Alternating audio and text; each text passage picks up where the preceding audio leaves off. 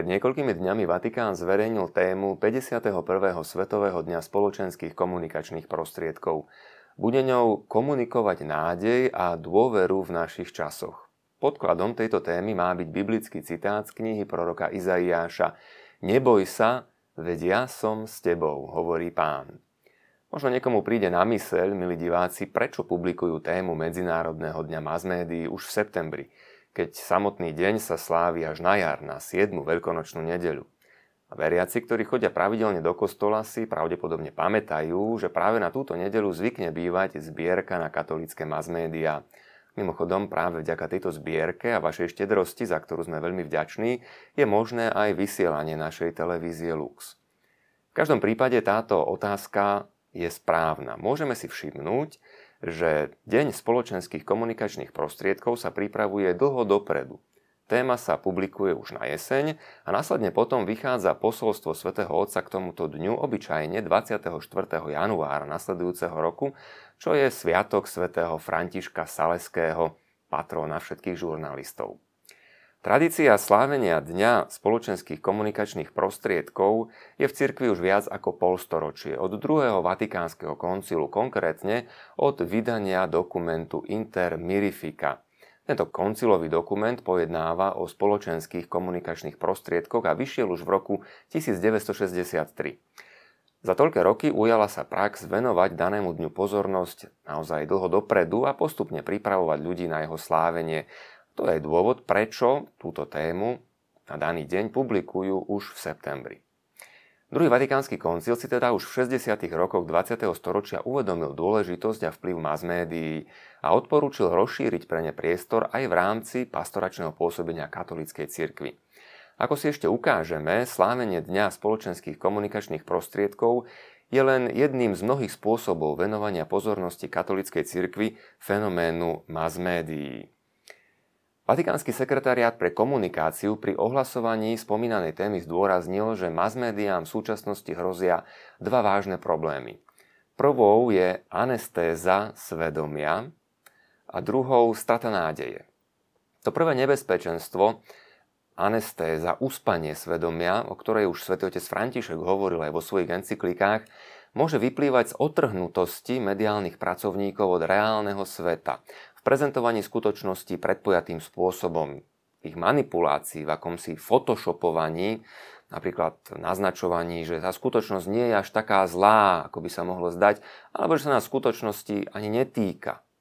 A mnoho žurnalistov píše podľa vopred stanovených schém a kritérií v duchu editoriálnych línií, ktoré neumožňujú opustiť zadefinované zvodidlá myslenia a nepripúšťajú ani mieru zodpovednosti napríklad za chudobu či nešťastie iných národov. Anestetizujú svedomie. My za to nemôžeme, s nami to nesúvisí, nás sa to netýka. Oni si za to azda môžu sami. Druhým nebezpečenstvom je rezignácia, bedákanie, písanie v beznádejnom duchu, opustenie snahy o pozitívnu zmenu. A svätý Otec pozýva tieto veci zmeniť, vzoprieť sa obidvom tendenciám, aj si dokázať priznať vinu, aj rozprávať o veciach pravdivo a realisticky. No a za druhé, nevyvolávať pocity zúfalstva, depresie, akoby problémy, ktoré máme všade okolo seba, nebolo možné riešiť a neexistovala nádej na zmenu či zlepšenie. Vo svojom synovi, pripomína Vatikánsky sekretariát pre komunikáciu, Boh prejavil solidaritu s každou ľudskou bytosťou aj s každou našou situáciou a ukázal, že nie sme sami, pretože máme Otca, ktorý nezabúda na svoje deti. Kresťania teda majú dobrú zväzť, evanielium, ktoré sme prijali, rozprávať, podávať ďalej. A práve Medzinárodný deň spoločenských komunikačných prostriedkov je v tejto perspektíve pozvaním pre nich, ale aj pre žurnalistov, aby príbehy, o ktorých píšu, rozprávali v duchu tejto dobrej zvesti. Teda nie s depresiou, ale s pripomenutím toho, že Boh neprestáva byť otcom v každej situácii a vzhľadom na každého človeka. Celé posolstvo svätého Otca na ten 51. deň spoločenských komunikačných prostriedkov si teda prečítame až v januári roku 2017. Samotný deň budeme sláviť dokonca až 28. mája 2017. Čo však poznáme už dnes, je nový štatút Vatikánskeho sekretariátu pre komunikáciu, od ktorého sme sa dozvedeli aj tému komunikovať nádej a dôveru v našich časoch. Štatút sekretariátu pre komunikáciu uverejnil Vatikán len pred niekoľkými dňami. Napriek tomu, že tento sekretariát už existuje takmer rok. Vznikol ešte v roku 2015 a je jedným z ovocí reformných snách svätého otca Františka. Vieme dobre, že pápež František, hovorí sa o ňom, bol zvolený ako reformný pápež. Teda aj kardináli od neho očakávali, že zavedie zmeny, ktoré povedú k oživeniu, k zefektívneniu fungovania inštitúcií katolíckej cirkvi. A tak reforma rímskej kúrie je jedným z prvých cieľov tejto pápežovej reformy. Mať predstavu o tom, čo je to rímska kúria, na to si človek môže kliknúť na vatikánsku stránku www.vatikán.com www.va a uvidieť e, na tých jednotlivých rozkliknutiach, koľko je tam kongregácií, komisí, koľko je tam pápežských rád, koľko je tam inštitúcií. Sú to desiatky rozličných organizmov, je to veľmi zložitý systém, ktorý udržať pohromade a zreformovať nie je jednoduché.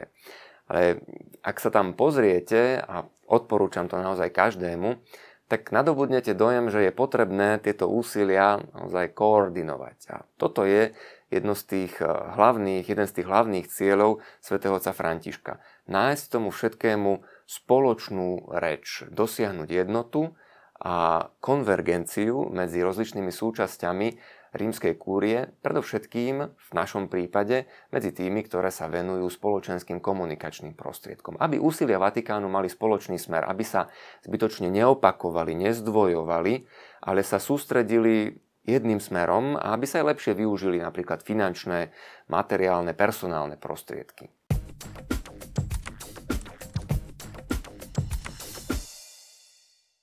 Spomenuli sme už teda, že ešte od druhého Vatikánskeho koncilu cirkev venuje zvýšenú pozornosť masmediálnej oblasti, nielen prostredníctvom slávenia Dňa spoločenských komunikačných prostriedkov. Na podnet koncilových otcov sa Vatikán rozhodol zintenzívniť využívanie existujúcich prostriedkov a rozšíriť ich aj o nové, ktoré priniesla moderná doba. A tak v mediálnej oblasti sa rozvíjali inštitúcie, ktoré umožňujú lepšiu komunikáciu Svetej stolice s vonkajším svetom. Jednou z nich je napríklad vatikánska tlačiareň alebo typografia Vatikána, ako ju zvyknú nazývať. Vydáva všetky liturgické brožúry, keď sa, keď sa uskutočňujú jednotlivé slávenia svätého Otca. Tu si môžeme spomenúť na nášho kňaza Janka Dubinu, ktorý je jedným z ceremonárov svätého Otca. Pracuje práve aj na príprave týchto brožúr na jednotlivé slávenia. Vatikánska typografia tlačiareň okrem toho vydáva denník Osservatore Romano, tlačí ročenku celej cirkvi Januario Pontificio, no, normy Svetej stolice, akta Apostolice Sedis, knihy vydavateľstva Libreria Editrice Vatikána, tie vychádzajú viac než v 15 jazykoch, no a založená bola veľmi dávno. Už v roku 1587 pápežom Sixtom V. Stará sa o ňu dlhodobo rehoľa Salesiánov. Z hľadiska masmediálnych snažení Svetej stolice mohli by sme povedať, že toto je tá najstaršia inštitúcia, ktorá existuje, Vatikánska tlačiareň. K nej sa potom pridáva Vatikánske vydavateľstvo, známe ako Libreria Editrice Vatikána pod skratkou LEV. Bolo založené ešte spolu s Vatikánskou tlačiarňou, oddelilo sa od nej v roku 1926, rozhodol o tom pápež Pius XI, aby sa mohlo lepšie zaoberať prípravou kníh do tlače, potom aj ich následným predajom. Je pozoruhodné spomenúť, že Libreria Editrice Vatikána vlastní aj všetky práva na dokumenty Svetej stolice, taktiež na dokumenty pápežov.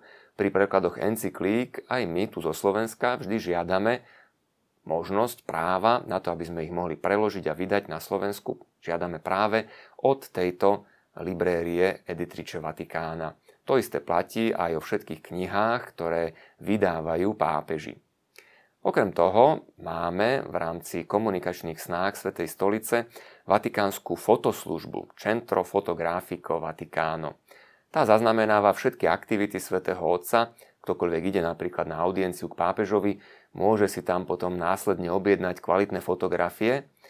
Hm, nie je možné, aby každý prišiel s fotoaparátom a fotografom na stretnutie so Svetým Otcom a preto je na to určený človek alebo aj dvaja, ktorí všetko fotografujú, no a potom prostredníctvom internetovej stránky, ktorú je vidieť, myslím aj na obrazovke za mojim chrbtom, sa dá objednať a buď osobne si vyzdvihnúť fotografie, alebo dať si ich poslať niekde na svoju adresu. Táto služba vznikla pre zabezpečenie fotografií pre denník Osservatore Romano. To je vatikánsky denník, ktorý má zároveň aj copyright na všetky vydávané fotografie. Keď už hovoríme o Osservatore Romano, čas jeho vydávania siaha do roku 1849. Mal turbulentnú históriu, viackrát bol zrušený, znovu obnovený a nie je to striktne oficiálne periodikum Svetej, stoli- Svetej stolice. Je to médium, ktoré si relatívne zachováva svoju vlastnú slobodnú editoriálnu líniu, má okolo 8, 8 strán, šéfuje mu Jean-Maria Vian, vychádza s nákladom okolo 15 tisíc kusov, ale má aj viacero jazykových mutácií, ktoré bývajú publikované týždenne. Napríklad vychádza aj vo francúzštine, v španielčine, v portugalštine, v poslednom čase aj v polštine. Jeho anglická jazyková mutácia sa vydáva v 129 krajinách a vychádza s nákladom okolo 200 tisíc kusov. Okrem toho existuje vo Vatikáne aj vatikánske tlačové stredisko, tzv. sála Stampa. To vzniklo v roku 1939 ako informačná kancelária denníka Osservatore Romano. Neskôr patrilo to do kompetencie Pápežskej rady pre komunikačné prostriedky, dnes prináleží vo Vatikáne priamo pod štátny sekretariát. Úlohou tejto sála Stampa Vatikánskeho tlačového strediska je napríklad akreditácia novinárov, vydávanie tlačových správ, organizovanie tlačových konferencií.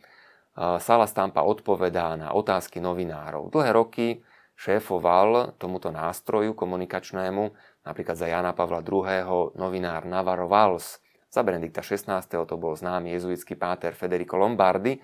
Po ňom prevzal vedenie americký žurnalista Greg Burke, ktorý spolu so španielkou Palomou Garciou Ovejero, o nich ešte budeme v krátkosti rozprávať, vedú Sala Stampa do súčasnosti. Ďalšou, ďalším nástrojom Svetej stolice pre komunikáciu je Pápežská rada pre spoločenské komunikačné prostriedky. Tá vznikla už v roku 1848 najskôr ako pápežská komisia pre kinematografiu, teda pre to, čo sa vysielalo v kinách. V roku 1954 ju potom premenovali na komisiu pre kinematografiu, rozhlas a televíziu a bola aj zverená starostlivosť aj o vatikánsku filmotéku. Neskôr Pavol VI túto komisiu premenoval názvom pre spoločenské komunikačné prostriedky a Ján Pavol II ju povýšil na pápežskú radu. Jej úlohou je práve starostlivosť o prostriedky komunikácie Svetej stolice. Do roku 2016 ju viedol arcibiskup Claudio Mária Celli, ktorého aj slovenskí biskupy navštívili počas návštevy Ad limina apostolorum v roku 2015 v Ríme vo Vatikáne. Kto by nepoznal vatikánsky rozhlas? Môžeme počúvať jeho vysielanie aj tu u nás na Slovensku. Zrodil sa v roku 1931. V pozadí vidíte vysielače Vatikánskeho rozhlasu, ktoré sú na predmestiach Ríma. Je ich naozaj veľké množstvo a pôsobia impozantným dojmom.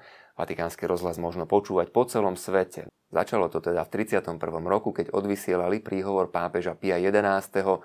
Qui Arcano Dei. A vďačíme zaň pôvodne Gulielmovi Marconimu, talianskému vynálezcovi. Neskôr bolo rádio zverené do starostlivosti jezuitov, dnes vysiela v 45 jazykoch, ako dobre viete aj po slovensky. Vysielalo aj počas druhej svetovej vojny, a dokonca v latinskom jazyku. Niekedy sa ukázalo ako nezastupiteľný nástroj komunikácie, napríklad v časoch, keď Goebbels sa ho pokúšal umlčať, nepodarilo sa mu to.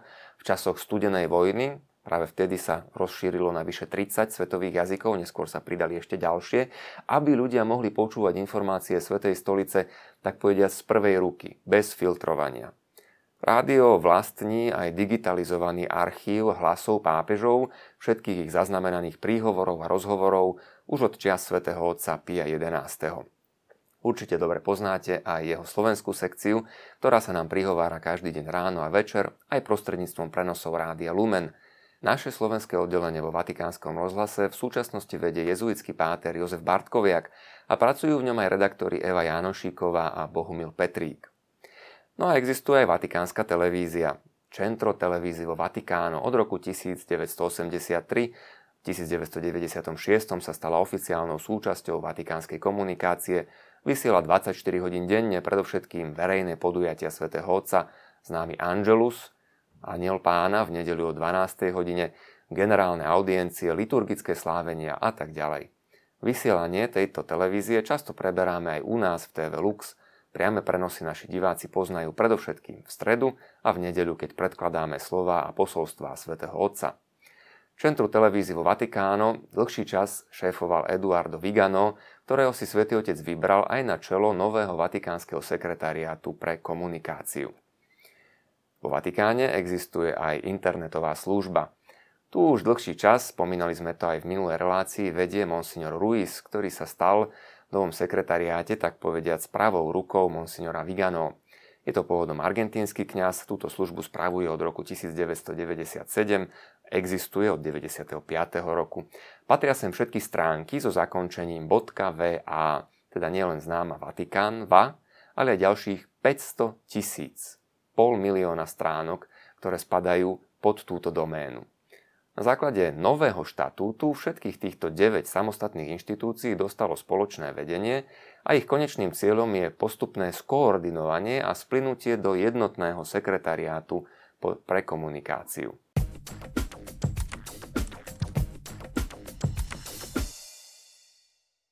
Medzi členmi nového sekretariátu je aj 6 kardinálov, 7 arcibiskupov a biskupov a traja laici.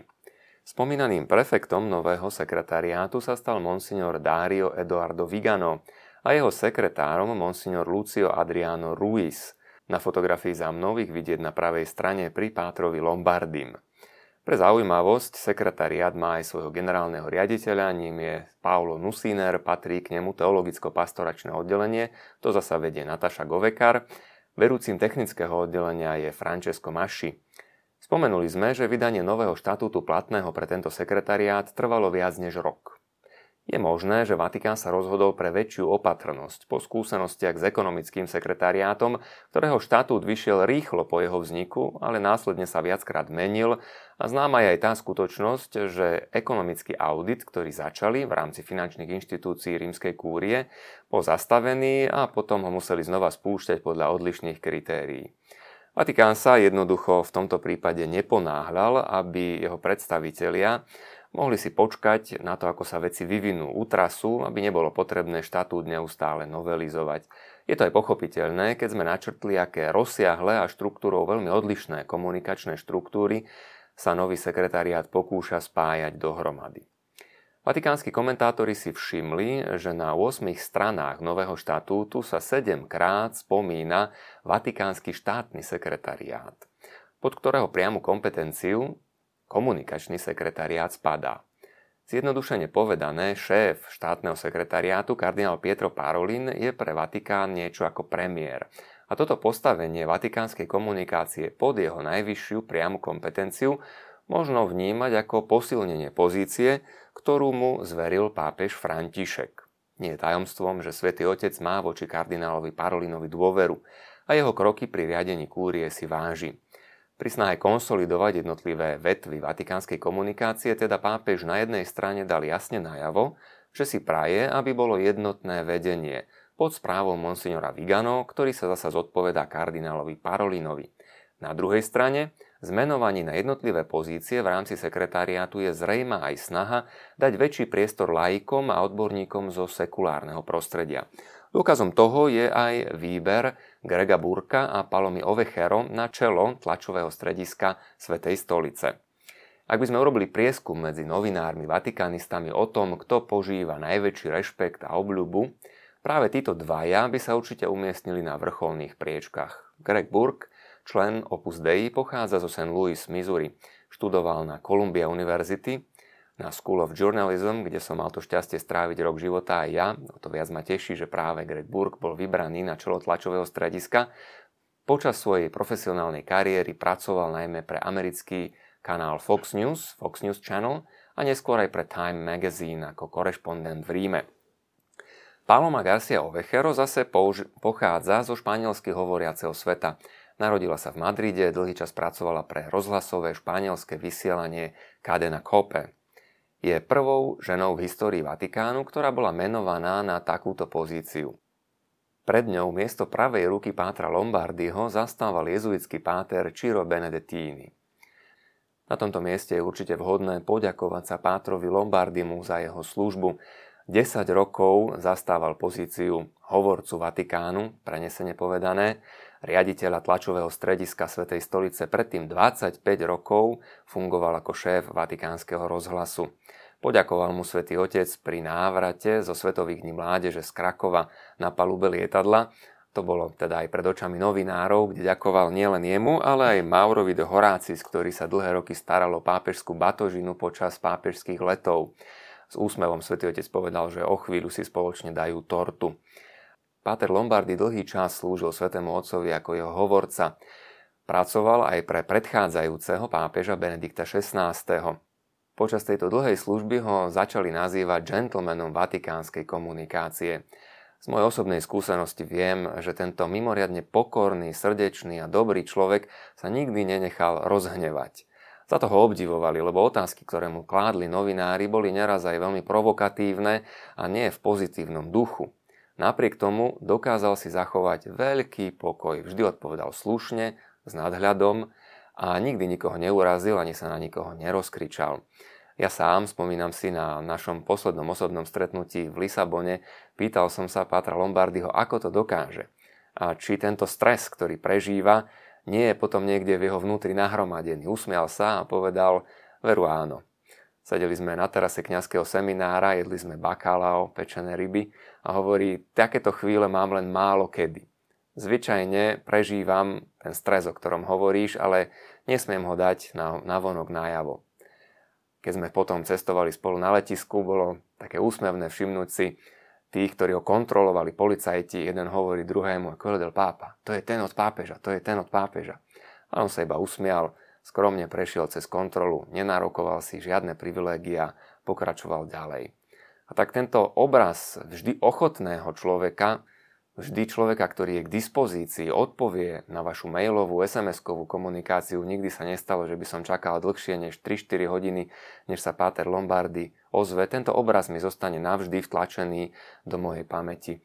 A táto disponibilita je čím si, čo, z čoho si chcem brať osobne príklad aj ja. Bolo pre mňa veľkou radosťou, aj pre nás všetkých, že aj prostredníctvom Pátra Lombardyho, snad nepoviem príliš indiskrétnu vec, dokázali sme sa dozvedieť, čo si napríklad Svetý Otec myslí o niektorej veci, ktorú sme práve potrebovali v mediálnom priestore vyriešiť. On sa dokázal spýtať, nájsť vhodný okamih a potom to naspäť odkomunikovať. A nikdy to netrvalo dlho a nikdy sa nestalo, že by na nás zabudol tu na Slovensku. A rovnakú skúsenosť Vždy a všade opakovali aj hovorcovia iných biskupských konferencií po celom svete. A tak naozaj klobúk dolu pred týmto obdivuhodným svedectvom a službou Pátra Lombardyho. Odchádza, aby pokračoval vo svojej práci ako predseda správnej rady nadácie Jozefa Ratzingera, Benedikta XVI. bude sa venovať šíreniu diela tohoto svätého Otca a do tejto práce mu prajeme množstvo úspechov.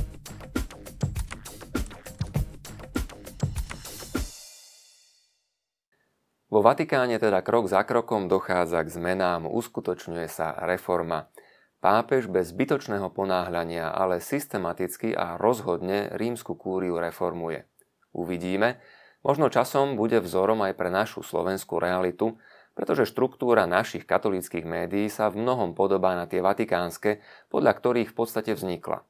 V každom prípade aj my tu u nás, doma na Slovensku, pozorne počúvame, čo vatikánsky sekretariát komunikuje – Chceme kráčať v línii posolstiev svätého Otca a snažiť sa, aby sme v našich časoch komunikovali nádej a dôveru. Veď ako nás o tom uistuje aj prorok Izaiáš, nemusíme sa báť, Boh je stále s nami. Ďakujeme aj vám za dôveru, podporu a pozornosť, milí televízni diváci. Nezabudnite prosím, že sa vždy potešíme vašim otázkam a podnetom, ktoré môžete posielať na mailovú adresu v kontexte zavináč tvlux.sk a budeme sa tešiť na ďalšie stretnutia s vami pri pokračovaniach tejto našej relácie. Dovidenia.